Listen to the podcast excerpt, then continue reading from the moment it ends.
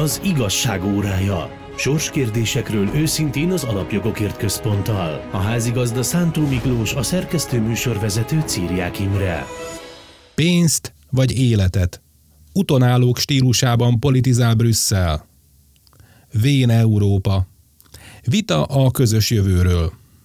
Dr. Szöszi. A film leszbikus befejezését szeretné a szivárványos lobby.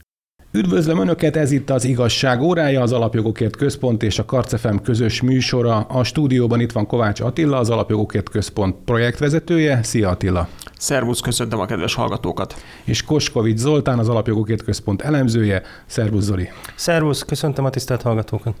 A szerkesztő műsorvezető Círiák Imre, tartsanak ma is velünk a következő egy órában. Az igazság órája. Sorskérdésekről őszintén az Alapjogokért Központtal. Korábban elképzelhetetlen brüsszeli válaszreakciókat váltott ki a magyar gyermekvédelmi törvény. Teljesen elvesztette már a, a kapcsolatot a normalitással az Európai Parlament és az Európai Bizottság? Hagyj vitatkozom veled egy picit, mert Zoli. ez nem elképzelhetetlen, sőt korábban is voltak hasonló hisztérikus reakciók. Emlékezhetünk a médiatörvény kapcsán, az alkotmány kapcsán, vagy amikor rögtön azután, hogy a Fidesz kormányra jutott 2010-ben, megadóztatta a pénzintézeteket. Akkor is hasonló hihetetlen hisztériás rohamot kapott több brüsszeli politikus is, több brüsszeli bürokrata is, és a federalista szervezetek Brüsszelben már akkor is, és azóta is folyamatosan kritizálják Magyarországot, a magyar konzervatív kormányt. Úgyhogy Csak ilyen az ember azt hitte volna, hogy, hogy léteznek ilyen, hát mondom, ilyen olyan területek, ahol fegyverszünet van érvényben, ha fogalmazhatunk így például a gyermekek védelme. Hát annak kéne lennie. Tehát azért volt egy idő, nem is olyan régen, egy tíz évvel ezelőtt például, még Erről nem is kellett igazándiból beszélni, mert fel sem, fel sem merült az, hogy az óvodákban, vagy a bölcsödékben, vagy a kis iskolások körében népszerűsítsék az olyan homoszexuális életvitelt, mint amire manapság rengeteg példa van. Hogy a nem változtató műtétekről már ne is beszéljünk, amelyeknek egyébként borzalmas következményei lehetnek, fizikai következményei is, és lelki következményei is a gyermekek számára. Ugye körülbelül tíz éve lett divat ez a nem változtató műtét az Egyesült Államokban, úgyhogy hogy most kezdjük tapasztalni azt, most kezdjük látni azt, hogy fiatalok, akik most már 20 évesek, kezdik megérteni, hogy milyen őrületes hibát követtek el tinédzserkorukban. És erre nagyon oda kéne figyelni, ezt kutatni kéne pszichológusoknak is, orvosoknak is, azonban mindez nem történik egészen egyszerűen azért, mert politikai okokból az ilyenfajta kutatások nem, hogy nem kapnak támogatást, amire nyugaton szükség van a kutatásokhoz, hanem egész egyszerűen kiutálnák őket az egyetemeikről, uh-huh. hogyha egyáltalán felvetnék ezt a témát. Pedig hatalmas szükség lenne rá, ugyanis az a legfőbb érv amellett, hogy a tinédzsereknek engedélyezzük a hormonkezelést, kezeléseket és a műtéteket, az, hogy állítólag a statisztikák szerint azok, akik szenvednek ebben az úgynevezett diszfóriában, azok később nagyobb arányban válnak öngyilkossá. De most nagyon úgy tűnik, hogy a radikális beavatkozás, a penge és a hormongyógyszerek, azok nem, hogy csökkentenék ennek a valószínűségét, hogy a fiatalok később depressziósá válnak, és akár önmaguk ellen is fordulhatnak, hanem, hanem ha valami, akkor növeli. Tehát lehet, hogy a baj egyáltalán nem ez a nem ez a úgynevezett transz neműség, hanem ugye az a baj, hogy az illető eleve labilisabb idegzetű? Elképzelhető, igen, hogy ezt mennyire kell bajnak felfogni, illetve mennyire természetes az, hogy egy nagy népességű társadalmon belül vannak olyan emberek, akik labilisabb másfajta idegrendszerrel alakulnak ki, születnek meg, vagy fejlődnek. Az egy másik kérdés, erről orvosokat kell megkérdezni, de az biztosnak tűnik, hogy a fiatalkorban elkövetett öngyilkosságokra nem tűnik válasznak az, hogy a gyerekeket kés alá vetjük. Attila? Teljesen egyetértek abban a, az elhangzottakkal, hogy nem új keletű ez a támadás abban a tekintetben, hogy a fősodratú brüsszeli liberális döntéshozók és média mindig is támadás alá vették azokat a tagállamokat és azon tagállami vezetőket, amelyek a nemzeti érdekekért álltak ki az elmúlt években. Legyen szó Magyarországról vagy Lengyelországból, napról napra, hétről hétre látjuk, hogy, hogy szűnni nem akaró támadássorozatnak van kitéve ez a két nemzeti kormány, köztük a magyar kormány is. annyiban azért valóban szintet léptek a, az uniós döntéshozók, illetve igyekeznek szintet lépni, hogy a mostani támadásokat hát pénzügyi szankciókkal, vagy pénzügyi zsarolással igyekeznek összekötni. Ugye korábban is voltak jogviták, és a jogviták bizonyos értelemben természetesek is az Európai Unióban, az európai integráció kezdete óta vitatkoznak egymással az uniós intézmények, vitatkoznak egymással a tagállamok. Amiben most szerintem változás van, vagy, vagy hangsúlyeltolódás, az az, hogy ideológiai kérdéseket össze lehet-e kötni, összeköthetik-e a föderalista intézmények, a bizottság döntően a pénzügyi kérdésekkel. Hát és össze akarják. Össze szeretnék, így van, össze akarják kötni, de a válasz a hatályban lévő szerződések és jogszabályok értelmében egyértelműen az, hogy nem köthetik össze. Igen.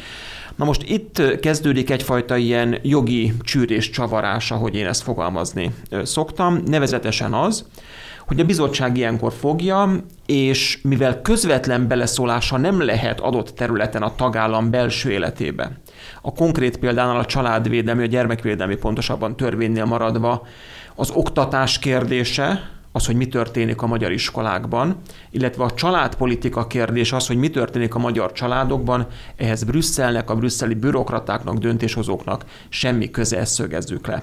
Mit tesz az Európai Bizottság?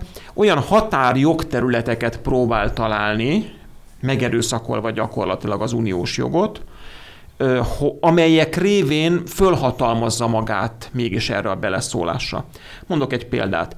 Audiovizuális irányelv, hogy mi is, mit is lehessen a tévében nézni.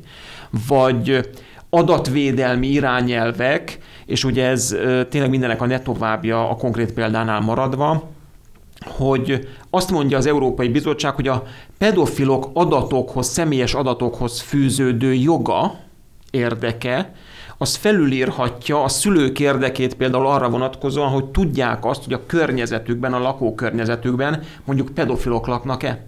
Ugye ez a gyerekvédelmi törvénynek az egyik rendelkezése. van, ez, ez, ez a törvény egyik rendelkezése. A szülő az, hogy van-e a környéken pedofil. És, és, és amikor hihetetlen gyorsasággal, ugye ilyenkor tudnak gyorsan őrölni a, a brüsszeli malmok, elindította Magyarországgal szemben Brüsszel a kötelezettségszegési eljárást, akkor ilyen határjogi területekre hivatkozott, mint a szolgáltatás nyújtás, az adatvédelem vagy az audiovizuális szolgáltatások.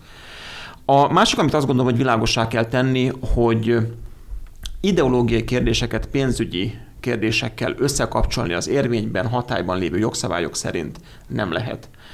Magyarországnak mind a helyreállítási alapból, mind a több éves pénzügyi keretből, tehát a következő 7 évre vonatkozó költségvetésből lévő források járnak.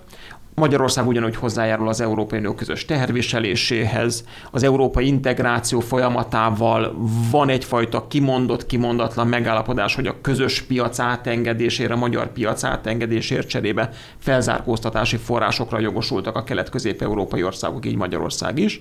Úgy tűnik, hogy most Brüsszelben ezt a korábbi megállapodást szeretnék felrúgni, és a pénzügyi forrásokkal zsarolni Magyarországot. Egyetlen utolsó gondolat ehhez.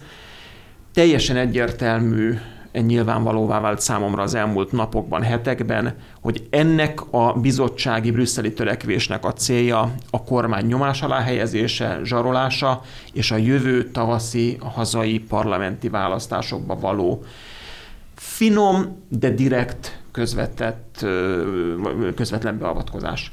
Brüsszelben azt szeretnék, hogy a nemzeti érdekeikért kiálló kormányoktól elforduljanak a választók, és úgy látom, hogy Brüsszel most attól sem riad vissza, hogy pénzügyi zsarolást alkalmazzon Magyarországgal szemben. Hát talán, sőt, valamikor nem is olyan finom ez a, ez a, ez a zsarolás. Ugye gondolok itt Vera Jurovára, aki a szemmel is mondta egy interjúban, hogy hát amíg a magyarok nem döntenek jól, már mint a magyar választók, jól idézőjelbe, addig hát ilyen lesz a viszony az Európai Bizottsággal.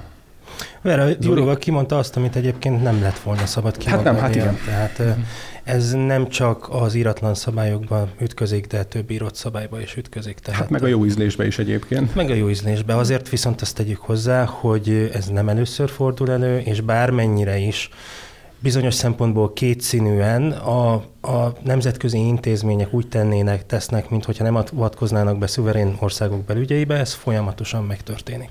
Gondoljunk csak például az IMF-re. Hogyha bárki is azt gondolná, hogy az IMF nem avatkozna bele a szuverén országok belügyeibe, akkor dehogy nem. Abban a pillanatban, ahogy valaki IMF hitelre szorul, azonnal a gazdaság és pénzügypolitika fölötti uralmat majd, hogy nem átveszi az IMF, de legalábbis olyan korlátokat szab a szuverén ország mozgásterének, amely, amely egyenértékű azzal, hogy az IMF átvette az irányítást az ország gazdaságpolitikája fölött. Tehát ez egyáltalán nem újdonság. Egyébként más nagyhatalmak is, tehát most országokról beszélek, nem nemzetközi intézményekről, igenis beleszoktak avatkozni mások belügyeibe. Tehát az Egyesült Államokról nem kell említeni, hogy rengetegszer, rengeteg helyen beavatkozott akár választásokba, és ugye legutóbb 2016-ban felmerült hogy az oroszok avatkoztak bele az Egyesült Államok választásába, ami kérdőjeles, de egyáltalán nem tekintem kizártnak, viszont akkor mekkora felbojdulás volt abból, hogy az Egyesült Államok belügyeibe viszont beleavatkoztak. Más névvel ezt a dolgot finoman hibrid háborúnak is szokás emlegetni amikor egyes entitások, országok úgy avatkoznak bele más országok belügyeibe, hogy a saját érdekeik szerint alakítsák az ott lezajló fejleményeket, például egy választás menetét. Tehát nagyon óvatosnak kell lenni, tisztában kell lenni azzal, hogy bizony a 21. században ez divattá vált, és mindenki csinálja. Úgyhogy a magyar közönséget, a választópolgárokat tájékoztatni kell arról, hogy bizony ha még négy évvel ezelőtt úgy, ahogy e, saját magunk egy szuverén választást le tudtunk bonyolítani, anélkül, hogy különösebb beavatkozás történt volna, akkor most már erre sokkal kevesebb esélyünk van. Még most is lehet, hogy sikerülni fog, mert azért itt rengeteg érdek ütközik a geopolitikában. Az Egyesült Államok például most jelenleg úgy néz ki, hogy túlzottan gyenge ahhoz, hogy velünk foglalkozzon. Én magam arra számítottam az új Biden adminisztrációtól, hogy sokkal agresszívebben fog nyomást gyakorolni a magyar konzervatív kormányra, Én ugyanis a, az amerikai demokratáknak a világképe, világnézete az merőben előtt a magyar konzervatívok világnézetétől, egyébként az amerikai konzervatívok világnézetétől is. E, ennek ellenére kopogjuk le, egyenlőre minimális szurkapiszkákat kaptunk Washingtonból csak, és inkább amikor, amikor találkoztak a magyar diplomaták az amerikai diplomatákkal, akkor a konstruktív együttműködés volt a jellemző. Bízunk benne, hogy ez így is marad. Ugyanakkor az Európai Unió sem egységes. Van egy részről az, hogy a federalista intézmények igenis nyomást szeretnének gyakorolni Magyarországra, Ugyanakkor viszont a legerősebb nemzeti kormányok nem feltétlenül. Tehát Macron vagy ugye Merkel már nem lesz a következő választások idején, de Németország az nem feltétlenül érdekelt abban, hogy Magyarország viszonyát ellehetetlenítsék az Európai Uniós intézményekkel. És azért hatalmas befolyásuk van arra, hogy mi zajlik Brüsszelben. Úgyhogy ebben is lehet bízni, hogy a franciák, a németek akár fékként visszafoghatják a federalista támadásokat is. Mindettől függetlenül egy nagyon nehéz, bonyolult kampányidőszakra fel, kell felkészülni, ahol nem csak a magyar pártok fogják összemérni az erejüket, hanem más szereplők is be fognak avatkozni. És akkor még nem is beszéltem a magukat civilnek mondó szervezetekről, akikről meg száz százalékig. Beszélünk majd róluk is. Beszélünk majd róluk is, csak ugye az a, ugye Jean-Claude Juncker legutóbbi fellépéseiből hogy azt is láthatók, hogy egy ilyen beavatkozási kísérlet a visszájára is elsülhet, lásd például Brexit, ahol például az Európai Unió, az Európai Bizottság, bocsánat, az Európai Bizottságnak a, és az Európai Bizottság kemény magjának a megnyilvánulásai, azok hát nem azt segítették elő, hogy a, az Egyesült Királyság vagy, az a, a, vagy Anglia az Európai Unión belül maradjon. Valóban, hogyha megnézzük az Európai Bizottságnak a 2014 óta íródó elmúlt 7 éves történetét, akkor Juncker 2014-ben világosá lett, hogy egy politikai bizottságot szeretne vezetni.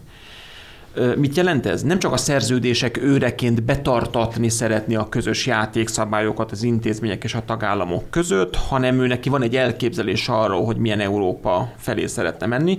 Ez értelemszerűen a föderális Európát jelenti Brüsszelben, ahol a nemzetállami szándékok, érdekek gyakorlatilag megszűnnek, felolvadnak valamilyen közös uniós masszában, és Brüsszelből majd kínálják tálcán a megoldásokat, és ugyanazt a megoldást minden-minden tagállam valamennyi problémájára. Na most a briteknek ebből elegük lett, Ők azt mondták, hogy számukra ne Brüsszelből mondják meg a megoldásokat, hanem ők tudják, hogy nekik önmaguknak mi a jó. Brüsszel maradjon meg ennél a koordinatív, a tagállamok közötti egyfajta moderáló szerepet betöltő pozíciójánál. Az Európai Bizottságról beszélek, amikor itt Brüsszelre utalok. Igen.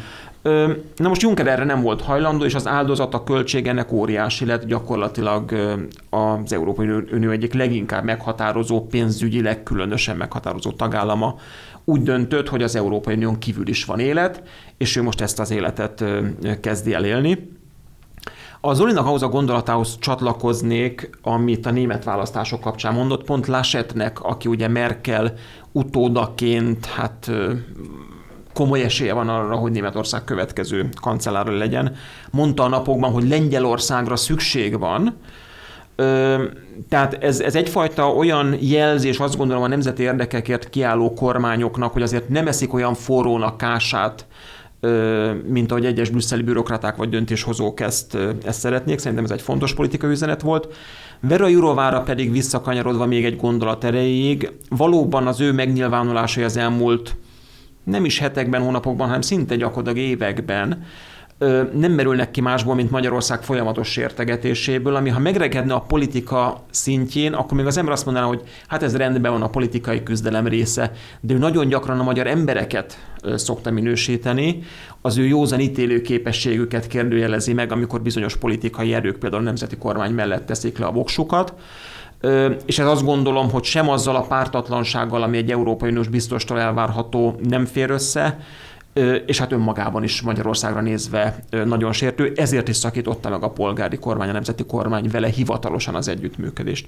Azt azért látni kell, még egy gondolat itt, hogy a bizottság mellett van még két olyan uniós intézmény, amely egyértelműen és nagyon hangosan föderalista irányba tolja az unió szekerét, és Magyarországot harsányan vagy csendesen, de támadja. Az egyik az Európai Parlament, amely gyakorlatilag egyfajta ilyen csimbum cirkuszként, ilyen kommunikációs hát egy ilyen zajos intézményé vált az elmúlt időszakban, és a legvehemensebb szószólói a balliberális többségéből, az Európai Parlament balliberális többségéből jönnek annak, hogy Magyarországot meg kell büntetni.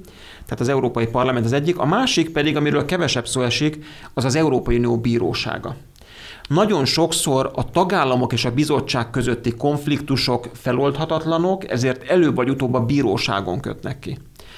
És ha megnézzük a bíróság ítélkezési gyakorlatát, mi az Alapjogokért Központnál konkrétan végeztünk egy erre vonatkozó elemzést, amikor az elmúlt öt év bírósági ítéleteit vettük gorcső alá, azt látjuk, hogy egytől egyig a tagállami érdekekkel szemben dönt az Unió bírósága. Az Unió bíróságában ma már annak a pártatlanságában, szakszerűségében nem lehet bízni, de legalábbis az a bizalom ez megrendült számos tagállam. Attila, részéről. amikor azt mondtad, igen, hogy, hogy, hogy nekünk jár ez a pénz, egyébként tényleg jár, akkor nekem igen. is ez jutott eszembe. Oké, okay, hogy jár, de mi van akkor, hogyha hogy ezt valaki megkérdőjelezi, tök mindegy, hogy milyen alapon, de legyen mondjuk ez politikai alapon, és akkor elmegyünk az Európai Bírósághoz, és az Európai Bíróság pedig úgy dönt, hogy ez nekünk nem jár. Akkor mit tudunk csinálni? Hát akkor, akkor elkezdődik egy jogértelmezési vita az Európai Bíróságnak a hatásköréről is. Ugye ezt a jogértelmezési vita, le, így van, így van. Németország... Ez nem, nem, nem kezdődik meg, hanem folytatódik. folytatódik. Ez megkezdődött Németország, ez megkezdődött már a 60-as években. 60-as, így van. Ezt ti mondtátok el. Ez megkezdődött már a 60-as években, de hogyha csak a közelmúlt, ami alatt azért az elmúlt néhány évet értem, ö, eseményeit nézzük, akkor ez már Németország esetében megkezdődött, amikor ugye a Német Alkotmánybíróság az Európai Központi Bank egyes döntései, vagy éppen a helyreállítás alap közös hitelfelvétele kapcsán kérdőjelezte meg az Európai Unió bíróságának a, a felsőbbrendűségét, primátusát, ugye a joghierarchiában. De folytatódott most a lengyel ö, alkotmánybíróságnak az egyik közelmúltbeli döntésével is, amikor ugye azt a kérdést feszegették, hogy vajon az Európai Unió Bírósága beleszólhat a lengyel jogrendbe, vagy a bírói ö, hatalmi ágnak a felépítésébe és annak a belső szabályaiba. Ez mind a szuverenista és a másik oldalon föderalista erőknek az egymással való küzdelme és annak a, annak a megtestesülése.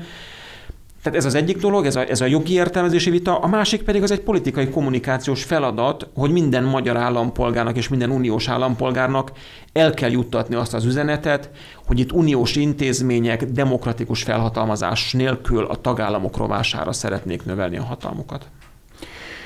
Szó volt a, az NGO-k szerepéről, erre majd kitérünk, de most ahogy, ahogy Attila is utalt rá, a, azért nem mindenkinek ment el teljesen az esze Brüsszelben. Ugye tényleg a Brüsszel alatt mi általában az Európai Bizottságot vagy az Európai Parlamentet értjük, de elképzelhető-e szerinted, Zoli, hogy, hogy mégiscsak lesz megegyezés a magyar, magyar választások előtt, például a helyreállítási alapról Magyarország és a, és a bizottság között?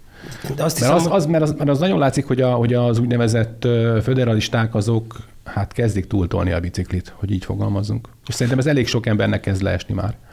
Európában is, nem csak Magyarországon. Igen, igen így gondolom. Én azt hiszem, hogy ha csak a helyreállítási alapról beszélünk, akkor jó esély van arra, hogy ez a vita lezáruljon, nem hogy még a választások előtt, de még az év vége előtt is. Uh-huh. A brüsszeli oldal most szeptember 30-áig kezdeményezte az elbírálási időszak meghosszabbítását.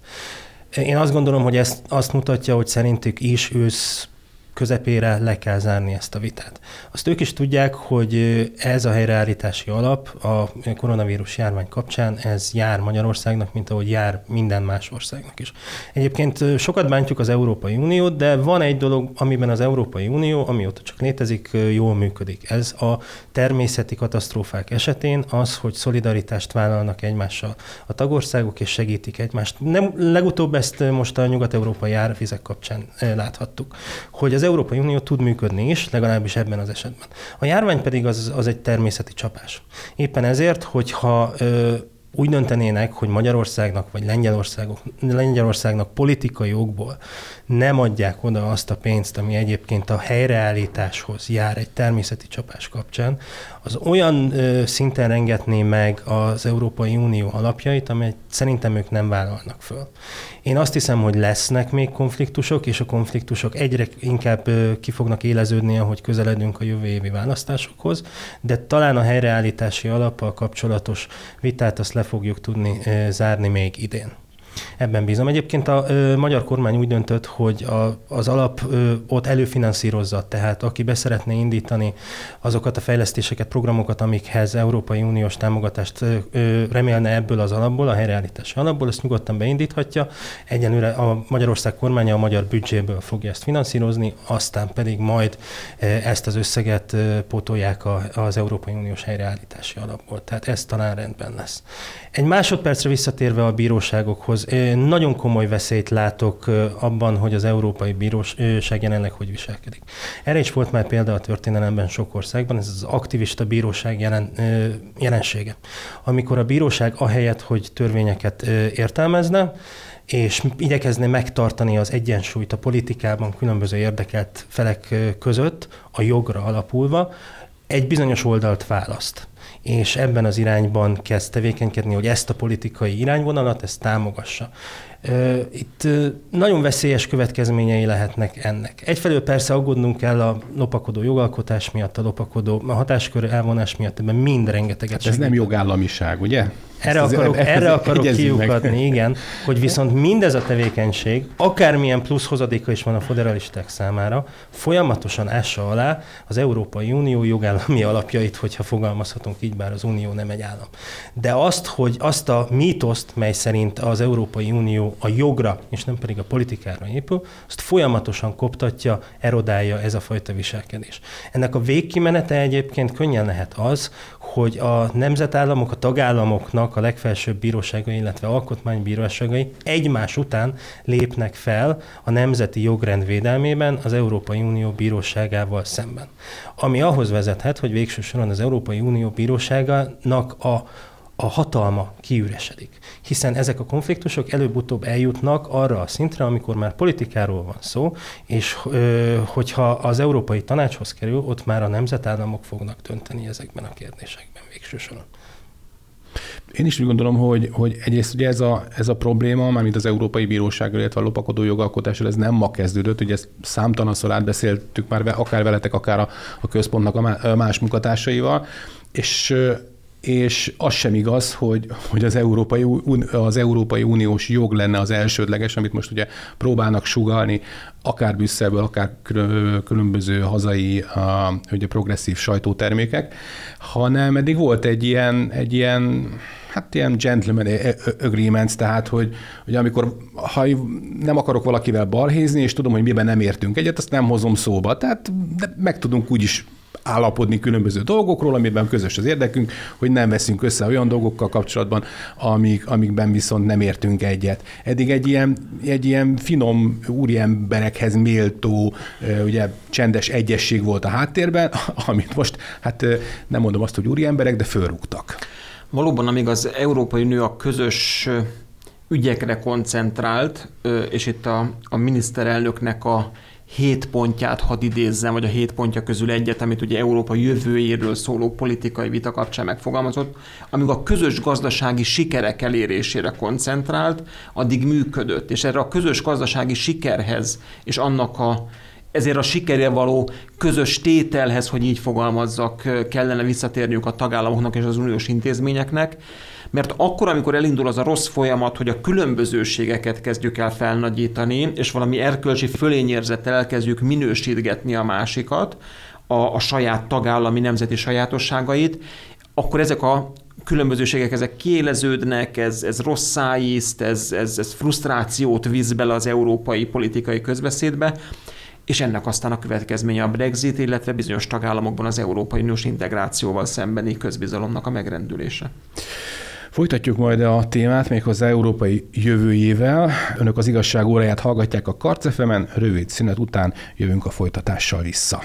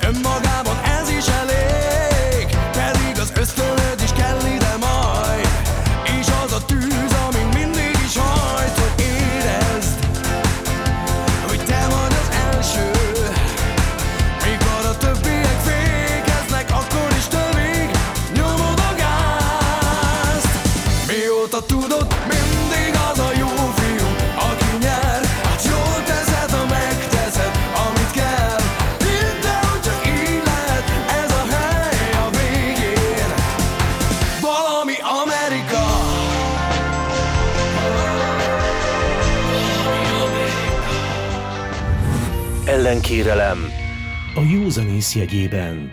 Önök az igazság óráját hallgatják itt a Karcefemen, a stúdióban Kovács Attila, az Alapjogokért Központ projektvezetője, illetve Koskovics Zoltán, az Alapjogokért Központ elemzője, én Círiák Imre vagyok. Ahogy már beszéltünk róla az első részben, de folyik az Európai Unió jövőjéről meghirdetett vita szerte a tagországokban. Ugye ennek része az, amikor a Orbán Viktor meghirdette ezt a 7 pontos programját, amelyet különböző ö, nyugati hát maradjunk ennél a rossz szónál, hogy ez lehet, hogy már kezd elkopni, de nyugati újságokban is egyébként meghirdetett. Polál most a vita egyáltalán milyen jövőképeket vázoltak fel az Euró- Európával kapcsolatban eddig, és hogyan érveltek emellett, és kik? A magyar a... miniszterelnökön kívül persze. Ennek a vitának a, az ötlete a Macron francia elnöktől indult. De az elmúlt azt mondom, hogy 12 év a Lisszaboni szerződés hatályba lépésétől megmutatta, hogy vannak problémák az Európai Unió, illetve az Európai Unió intézményeinek a működésében. ha csak a közelmúlt eseményeit nézem, és én itt azért egy fokkal kritikusabb vagyok, a koronavírus járvány kezelésénél akár a vakcina beszerzés, vakcina szétosztás, stb. stb. a kérdésében a bizottság finoman szólva sem állt a helyzet magaslatán, miközben az Európai Parlament azzal foglalkozott a gazdasági társadalmi válság kellős közepén, hogy olyan határozatot fogadjon el, amiben benne van az, hogy bizonyos körülmények között férfiak is adhatnak ö, életet gyermeknek. Na most eddig paródiában, ugye a, a valóban, ezt eddig a szilveszteri összeállításban Igen. láttunk ilyeneket, de ez most júniusban volt, és halálosan komoly. Szóval Macrontól indult az ötlet, és erre csimpaszkodtak rá, vagy vették át gyakorlatilag a kezdeményezés vagy a feladatot az Európai Uniós intézmények. Miről szól ez az alapkérdés? Az alapkérdés az, hogy milyen Európai Uniót szeretnénk magunknak 10, 15, 20, 30 év múlva, és ebben az Európai Unióban mi legyen az uniós brüsszeli intézményeknek a szerepe beleszólása, és milyen döntések maradjanak meg tagállami ö, hatáskörben. Alapvetően a vita is erről szól, a mostani beszélgetésben is már többször utaltunk rá. Európai Egyesült Államok irányába induljunk-e el, ahol minden tagállamot ugyanazokkal a Brüsszelből jött receptekkel szeretnénk ö, kezelni, vagy, vagy minden tagállamnak ugyanazt a megoldást szeretnék Brüsszelből ö, kínálni, vagy pedig erős nemzetek összességeként tekintsünk továbbra is az Európai Unióra, ahol a fő döntések a tagállami ö, hatáskörben születnek, illetve a tagállami állam és kormányfők alkotta ö, Európai Tanácsban. Tehát ez egyfajta föderalisták állnak szemben a szuverenistákkal. Ami rögtön látszik első ránézésre itt a folyamatot, illetően ez egy nagyon bonyolult, különböző fórumokból álló ö, részben intézményesített struktúrája van ennek a vitasorozatnak, ez jövő tavaszig tart, ez fontos még elmondani, ez egy egyéves, most, április, most április végén, május elején, május 9-én indult. Ami pozitív mindenféleképpen elmondani, hogy Magyarország nagyon aktívan vesz részt ebben a vitában. Németország és emlékeim szerint Spanyolország után a második legtöbb véleményt, rendezvényt Magyarország küldte el gyakorlatilag Brüsszelbe, illetve Magyarország szervezte. Értelemszerűen a magyar álláspont az a szuverenista irányhoz áll közel, vagy azt képviseli, nevezetesen, hogy nem kell ideológiai kérdésekkel foglalkozni az intézményeknek, tagállami hatáskörben a tagállamok együttműködésére alapulva a közös gazdasági siker elérése érdekében kell a tagállamoknak dolgozniuk. Kilenc nagy témakör van ebben a vitában, minden olyan témakör, ami a mindennapokat illeti, a környezetvédelemtől kezdve a migrációig benne van ebben a, ebben a kilenc témakörben, de már az intézményeket úgy alakították ki Brüsszelben, hogy a föderalistáknak lejtsen a pálya. Tehát a intézményi vitában a kulcspozícióban kulcspozíciókba olyan emberek kerültek például az Európai Parlamentből, a korábbi belga miniszterelnök Verhofstadt például, aki köztudottan nagyon finom leszek, nem Magyarország, illetve a, a nemzeti magyar kormány barátja, és, és ezek az emberek a vita menetét már úgy alakíthatják, hogy az jöjjön ki belőle, ami számukra kedves. Több tagállam világosá tette a vitától függetlenül, hogy alapszerződésmódosítás, szerződésmódosítást nem tart fontosnak ö, ennek a vitának a végén. Zárójeles megjegyzést, így azért az egész vita értelme megkérdőjeleződik, de a magyar érdek is az, hogy ne szerződéseket írogassunk, hanem a jelenleg érvényben lévő szerződéseket tartsuk be, melyek világosan kijelölik az intézmények és a tagállamok döntési határait, és a intézményeknek a lopakodó hatáskör elvonásának egyszer mindenkorra ö, vessünk véget. Még talán egyetlen Igen. gondolat, mielőtt, mielőtt folytatjuk a beszélgetést. A vita kimenetelére két tagállami politikai esemény nagy hatást fog gyakorolni.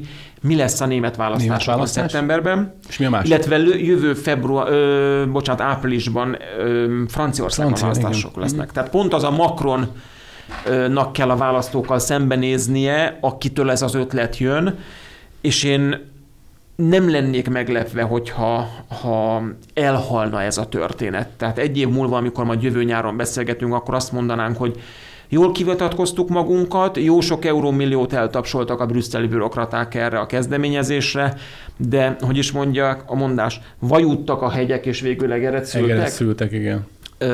Én, én látok azért egy ilyen, ilyen elképzelést, de a lényeg az, hogy a föderalista... Se. Tehát, hogy egeret se fognak vagy egeret se fognak szülni, de a lényeg az, hogy a föderalista törekvéseknek ebben a, ebben a vitában megállt kell parancsolni.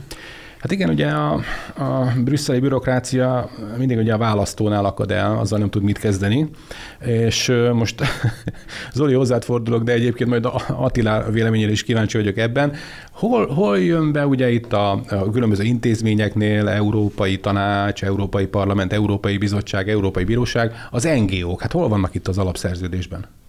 Az alapszerződésben sehol sincsenek benne. Hát akkor mit keresnek ezek ott Brüsszelben állandó jelenleg? Tehát mint a civil társadalom fogalma, az, az több okmányban is támogatandó az De ezek már hivatásos civilek, ezt szögezzük le, tehát ez amikor azért megtévesztő a civil szervezet kifejezést használni ezeknél a szervezeteknél, mert ezek már nem civilek, hanem ilyen hát hivatásos kavarógépek. Maradjunk ennél a kifejezésnél, mert ez még talán értéksemleges. Egész pontos és értéksemleges kifejezésről van szó, csak erre hivatkoznak, hogy elvileg az Európai Unió, meg általában a demokráciák, úgy általában a civil társadalmat fontosnak tartják. Ennek megfelelően ők úgy állítják be magukat, mint a civil társadalom aktív, tevékeny részei. Mi ezért hívtuk ők, szoktuk őket álcivil szervezetnek hívni, mert ennek álcázzák magukat, valójában politikai nyomásgyakorlás eszközei egy ideológiai mentén, egy ideológia mentén. Én úgy gondolom, és most itt elsősorban a soros szervezetekről beszélnék, tehát a Nyílt Társadalom Alapítvány hálózatába tartozó különböző szervezet, inkább a Nyílt Társadalom hálózatáról úgy általában, hogy hiba őket úgy felfogni, mint hogyha NGO-k lennének, vagy civil szervezetek, úgy kéne őket felfogni, mint egy új típusú politikai pártot. Uh-huh. Mert azok. Ők globális szinten politikát szeretnének érvényesíteni. Hát mint a Komintern volt annak idején még annál is egységesebbnek mondanám őket. Tehát a Kominternben azért voltak nemzeti eltérések. Ez egy egységes párt, tehát ez egy egészen új jelenség, de úgy képzeljük el, mint mondjuk a, nem is tudom, a demokrata pártot az Egyesült Államokban. Tehát bocsánat, olyan... csak a hallgatók mondom, hogy lehet, hogy már nem emlékeznek rá, hogy a kommunista internacionálit hívták Kominternek, ami egyébként a, ugye a Szovjetunió hatalmi érdekeit képviselte világszerte. A Churchillnek az életrajzában egy, egy, egy, egy plastikus példa erre, amikor 41. június 22-e előtt a kommunista aktivisták Nagy-Britanniában állandóan szórták a békepárti röplap, röplapokat, majd ugye 41. június 22-e után, amikor megtámadta a Szovjetuniót Németország, ugyanezek az emberek elkezdtek azonnal második frontot követelni, tehát hogy az angolok szálljanak partra és tehermentesítsék a Szovjetuniót. Még a maguk szempontjából igazuk hát volt. Persze, igen. igen. De tehát igen, a komintern párhuzam az jó, csak például a bulgár kommunista párt meg a szovjet kommunista párt között voltak bizonyos ellentétek. Nem látok semmilyen ellentétet a soros hálózatok magyarországi, lengyelországi Aha. vagy kanadai fiókjai között. Tehát sem, semmilyen ellentétet nem látok semmilyen szinten. Egységesebbnek gondolom őket, de az a lényeg, hogy politikai pártként gondoljunk rá. Mi a politikai pártnak a lényege? Egy bizonyos világnézet mentén politikai változtatásokat szeretne elérni. Ezt csinálják. Ők egy politikai párt. Az, hogy hogyan tudnak nyomást gyakorolni a brüsszeli intézményekre, bonyolult kérdés, de alapvetően azt gondolom, hogy egyrészt pénzbeli támogatásokkal, másrészt pedig a sajton keresztül. Az sokkal fontosabb ennek a posztmodern neoliberális pártnak, amit nyílt társadalom hálózatának is hívunk, hogy a sajtóban pozíciókat szerezzen. A sajtóban pedig viszonylag könnyű számukra pozíciót szerezni, tekintve, hogy rengeteg pénz. Mondjuk azt, hogy nyilvánosság, mert ez nem csak a klasszikus sajtó. Teljesen igazad van. Közösségi platform, meg egyebek. Így van, így van. A hagyományos média és az új médiában is. A hagyományos médiában különösen könnyű dolguk van, ugyanis gazdasági válságban van a hagyományos újságírás, pénzügyi válságban van. Egyre kevesebb lapot lehet eladni, egyre nehezebben találják meg a túlélésnek azt a modelljét, ami, ami fenntarthatná a hagyományos újságírást. Akkor egy ilyen helyzetben, hogyha jön egy soros alapítvány, és hatalmas támogatást ígér egy adott lapnak, a Guardian besz- például. Akár beszélhetnénk, pont a Guardian-t akartam felhozni. Akkor viszont kimondatlanul is el fogják érni azt, hogy a Guardiannek a szerkesztői vonala az olyan legyen, ami az új posztmodern globális pártnak megfelel. Tehát kell egy mecénás, ugye a lapok, lapok mögé manapság, már a hagyományos média mögé, és hogyha hogy, ugye ezek a lapok hiába mondanak bármit is magukról, ennek a konkrét mecénásnak, Soros Györgynek az érdekei szerint cselekednek azonnal. Pontosan. És a lapok, a nyilvánosság már nyomást tud helyezni, különösen például Németországban látszik ez, hogy mennyire félnek a politikusok a, a német sajtótól. Egyébként igen, mert a német sajtó vezényszóra ki tud, ki tud készíteni bármelyik politikus, ez azért most elég nyilvánvaló látszik.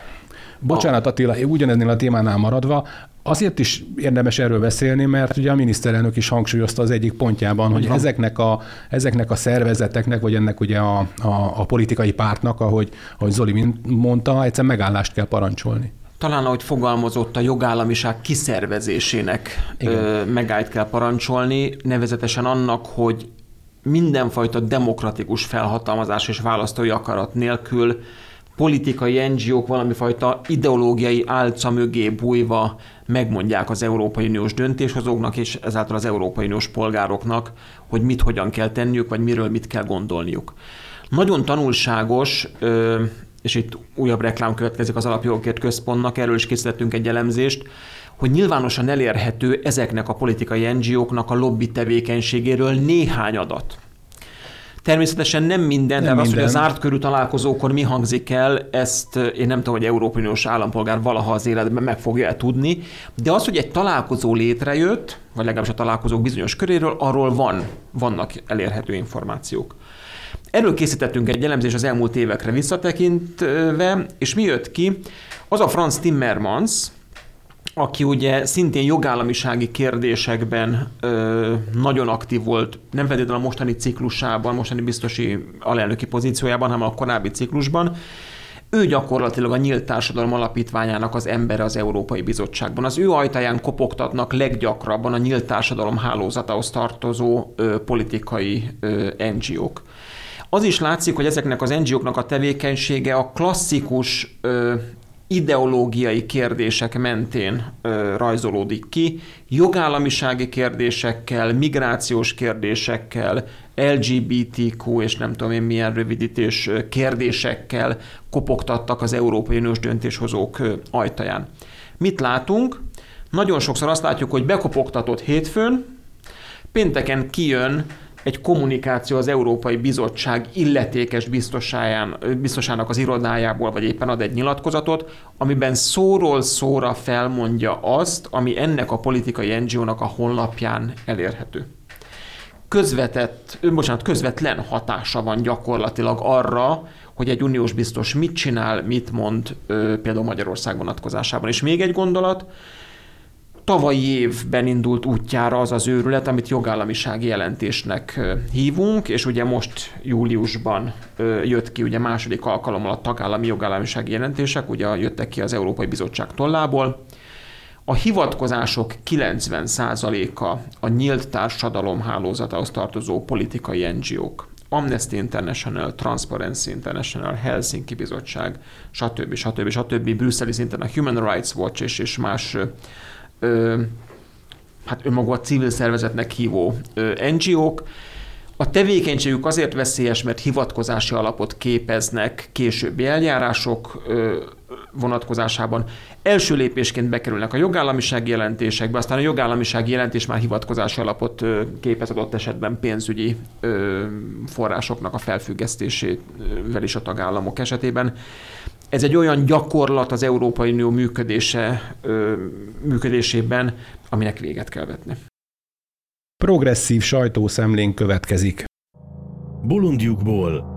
Szemle a politikailag korrekt hírek világából. Ma is az Alapjogokért Központ szemléjéből válogattunk ki ne emlékezne Reese Witherspoon szórakoztató filmjére, a Dr. Szösszire, amelyben egy vidéki háziasszony képző vezéregyénisége egy szerelmi csalódás után azt veszi a fejébe, hogy az amerikai nagykörúton belül is bizonyítani fog, azaz rózsaszín kiegészítőiben rárúgja az ajtót a Harvard Egyetem jogi karára. Ugye Dr. Szöszi figurája ízig-vérig nő, azaz úgy értékeli önmagát, ahogy az a férfiak visszajelzéseiből következik számára. Ehhez képest a Pink News most arról adott hírt, hogy az egyik lehetséges befejezés szerint Dr. Szöszi leszbikussá változott volna át a film végén. Hát mennyire lett volna hiteles szerintetek így a, így a film? Zoli? Hát most már baromi hiteles lenne, az kétségtelen, de ezt a filmet 20 évvel ezelőtt hát. forgatták. Az az igazság, amikor megkérdezted, hogy ki emlékezne a filmre, akkor én feltettem a kezemet, hogy én annyira nem emlékszem rá. De, de az biztos, hogy egy hollywoodi happy end végződött, amikor a lány megtalálta a fiút, ugye? Tehát ebben nagyot nem fogok térni. Klasszikus romantikus Igen. film, ugye hölgytársaságba kell végignézni. Így, így, így van, hát akkor muszáj egyébként Igen. az ember. Ez egyébként az ember kevésbé nézi ezeket meg. De Reese Witherspoon egyébként egy kiváló színésznő, és a, a, utána néztem a filmnek, innen tudom, hogy Selma Blair játszotta az ő fővetétársát ebben a filmben, és az állítólagos alternatív befejezésben ők küldtek volna le egy tengerpar, tengerparton meginni egy koktélt, és valahogy az elképzelés szerint összefonódott volna a kezük, és ez lett volna a leszbikus befejezés. Nem feltétlenül kell azt gondolni, hogy azért, mert két lány egy tengerparton koktélozik, és még esetleg a kezük is összeér, attól még ők leszbikusok lehetnek egyszerűen csak barátnők. A hölgyek között igen szoros barátságok alakultak ki. De teljesen mindegy, mert nem ez lett a filmnek a vége, hanem valami egészen más. Ami érdekes ebben az egészben az, hogy ez valamilyen okból kifolyólag 20 évvel azután, hogy a film nagy sikert aratott, még most is téma. Miért? Hát azért, mert mindenből leszbikust kell csinálni. Tehát a teljesen szőkenő Dr. Szösziből is, bocsánat, szőkenő ügyvéd Dr. Szösziből is leszbikust kell valahogy faragni, még akkor sem, hogyha ő maga nem volt az. Egyébként a film alkotói, hogyha jól tudom, akkor tiltakoztak ez ellen a baromság ellen, mondván, hogy nem, nem volt ilyen alternatív befejezés. Ezt az Szerintem a... se volt, ez egy hülyeség. Egyébként de az egyik epizód színésznő, aki szerepelt a filmben, azt egy televíziós showműsor kapcsán vetette be ezt az ötletet. Cinikus ember vagyok, egy geopolitikai elemzőnek minimális elvárás, hogy cinikus legyen. Én azt feltételezem, hogy ez a színésznőcske egyre kevesebb szerepet kap, és ezért szeretett volna magának némi média hype-ot, nyilvánosságot csinálni, úgyhogy kitalált egy alternatív befejezést egy klasszikus filmnek. Valószínűleg ez történhetett. Attila? A kulturális életben és hát a filmipar sem kivétel ez alól. Megszokhattuk már az elmúlt néhány évben, hogy a történelem újraírása zajlik. Itt most a 20 évvel ezelőtti eredeti filmnek az újraírása zajlik az azóta tomboló progresszív őrületnek a, a, a szája íze szerint. Láttunk már ugye példát a közelmúltban arra, hogy az orosz vagy az angol királyi udvarban a királynőt, nem tudom én, színesbőrű színésznő ö, játszotta, csak azért, hogy megfeleljen a, a legújabb kori ö, hát liberális, progresszív standardeknek. És ez nem tényszerű, ebben azért, ebben azért hát, maradhatunk, nem? Természetesen egy picit azért vitatkoznék, ne haragudjatok, hogy közbeavatkozok, de Alexander Puskin, tudjátok a hátterét? A nagypapája az fekete volt, bizony. Szent, Szent Péter, ja Istenem, Nagy Péter uh-huh. feketének hívták Puskinnak a nagypapáját, tehát ő legalább negyed részben azért valóban fekete. Tehát erre támaszkodhatnak, de ne áruljuk el nekik. Hát állítólag a Dán, egyik Dán királynő törvénytelen fia is valahol ott Pápua új bocsátkozott mindenféle kalandokba a helyi hölgyekkel, és akkor évekkel, évtizedekkel később egy, egy Dán állampolgár, amikor ott partra lépett, akkor azzal fogadták, hogy hello, hogy van a nagymama, hogy vannak a rokonok. E, szóval ilyen van, de azért tehát az angol királyi udvar az nem nem volt általános. Igen, igen, igen. Nem, nem volt általános, és na bizonyára tudunk ilyen ö, példákat felhozni. Azt mégsem vitathatjuk, hogy itt gyakorlatilag arról van szó, hogy ennek a, a liberális mainstreamnek a, a történelem újraértelmezése zajlik, és azoknak az értékeknek a, a előtérbe és mindenáron való előtérbe helyezése, amelyet ők képviselnek. Itt most ezt a filmet a Dr. Szöszit elérte gyakorlatilag az LGBTQ és nem tudom milyen őrület, és ennek az elvárásainak megfelelően itt most szeretnék, vagy felmerült az ötlet, hogy átdolgozzák, vagy egy, ha fogalmazhatok így, a liberális korszellemnek jobban megfelelő lezárást adjanak neki, mert egy hagyományos férfi-női párkapcsolat az ma már avitnak tűnik gyakorlatilag ezekben a, a hollywoodi és, és a LGBTQ mozgalommal átadott hollywoodi körökben. Pedig nem rossz az. És, és, és, és akkor kitalálnak ilyen hát butaságokat, és akkor nagyon finoman fejeztem ki magam. Én azt a tendenciát tartom nagyon veszélyesnek, ami a konkrét ügy mögött van, hogy, hogy olyan értékeket, amelyek megjelennek egy-egy akár klasszikus filmben, most ugye nem, nem feltétlen sorolom, én magam sem ezt egy klasszikus filmben, filmnek, vagy nem, nem, nem definiálom aként. A Black Lives Matter őrület tetőfokán, ez talán a tavalyi évben volt, száfoljatok meg, nem ha, cáfolunk, akkor volt. Hallott, hallottunk ugye napi szinten olyan ö,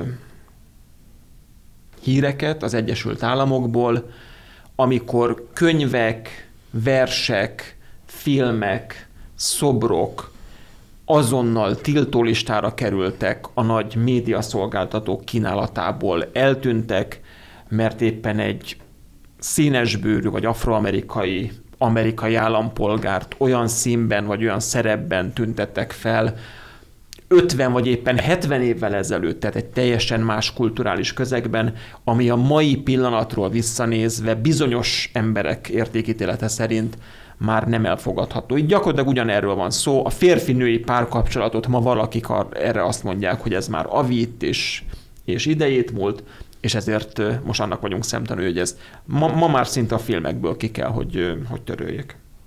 De hogy figyeljük Hollywoodot, ahogy változik Hollywood, ugye nagyon pontosan mm. leköveti a korszellemet mindig. Nem igazándiból az a céljuk, hogy nagy, zseniális művészi alkotásokat hozzanak létre.